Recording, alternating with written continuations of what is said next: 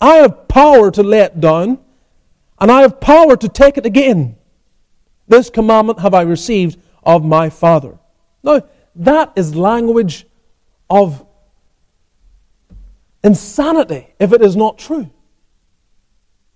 And just, just to point this out, should there be someone here this morning that appreciates Jesus Christ as some kind of good teacher, as a, as a prophet, as a spiritual leader, as a man who brought certain perspective on ethics and human behavior and presents an example for us, but does not accept him as the Son of God, you're living in a complete and utter, utter, utter lie.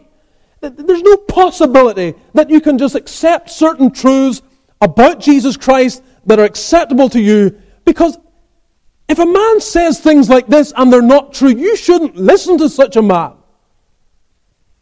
He's making a claim that I have power, I can put down my life and I can take it back again. You don't listen to people who talk that way unless they're true in what they're saying. Of course, every Christian here believes and knows it to be true. This commandment have I received of my Father. Verse 19, here's the response. There was a division, therefore, again among the Jews for these sayings. Of course there was. They're going to be disputing. Is it true? The man's crazy. He's completely mad. And uh, of course, they, they go on to, to even indicate that. Verse 20, and many of them said, He hath a devil and is mad. Why hear ye him? Why are you listening to him? He's saying he has power to t- put down his life and he can take it back again. Why would you listen to such a man?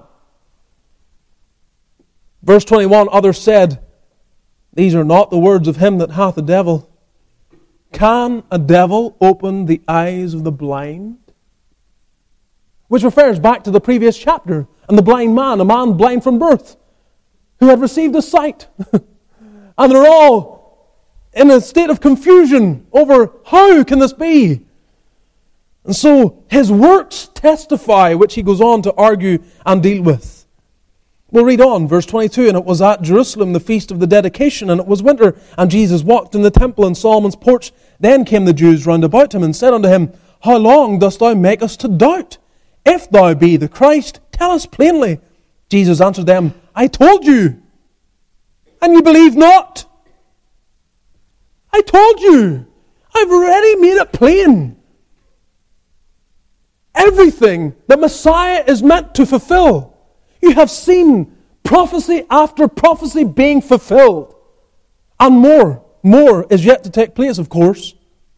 The works that I do in my Father's name, they bear witness of me. They're telling you that I am the Messiah. But ye believe not, because ye are not of my sheep, as I said unto you. My sheep hear my voice, and I know them, and they follow me. Their sovereignty over the true Israel of God. And I give unto them eternal life, and they shall never perish, neither shall any man pluck them out of my hand. Their sovereignty to keep them and preserve them. My Father which gave them me is greater than all, and no man is able to pluck them out of my Father's hand. I and my Father are one. Then the Jews took up stones again to stone him. Jesus answered them, Many good works have I showed you from my Father. For which of those works do ye stone me? The Jews answered him, saying, For a good work we stone thee not, but for blasphemy, and because that thou, being a man, makest thyself God. The Lord Jesus claims sovereignty.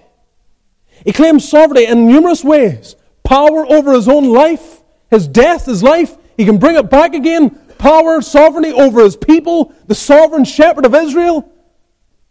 And aligning himself very evidently in the mind of the Jews, and I am God. And for that reason, they took up stones.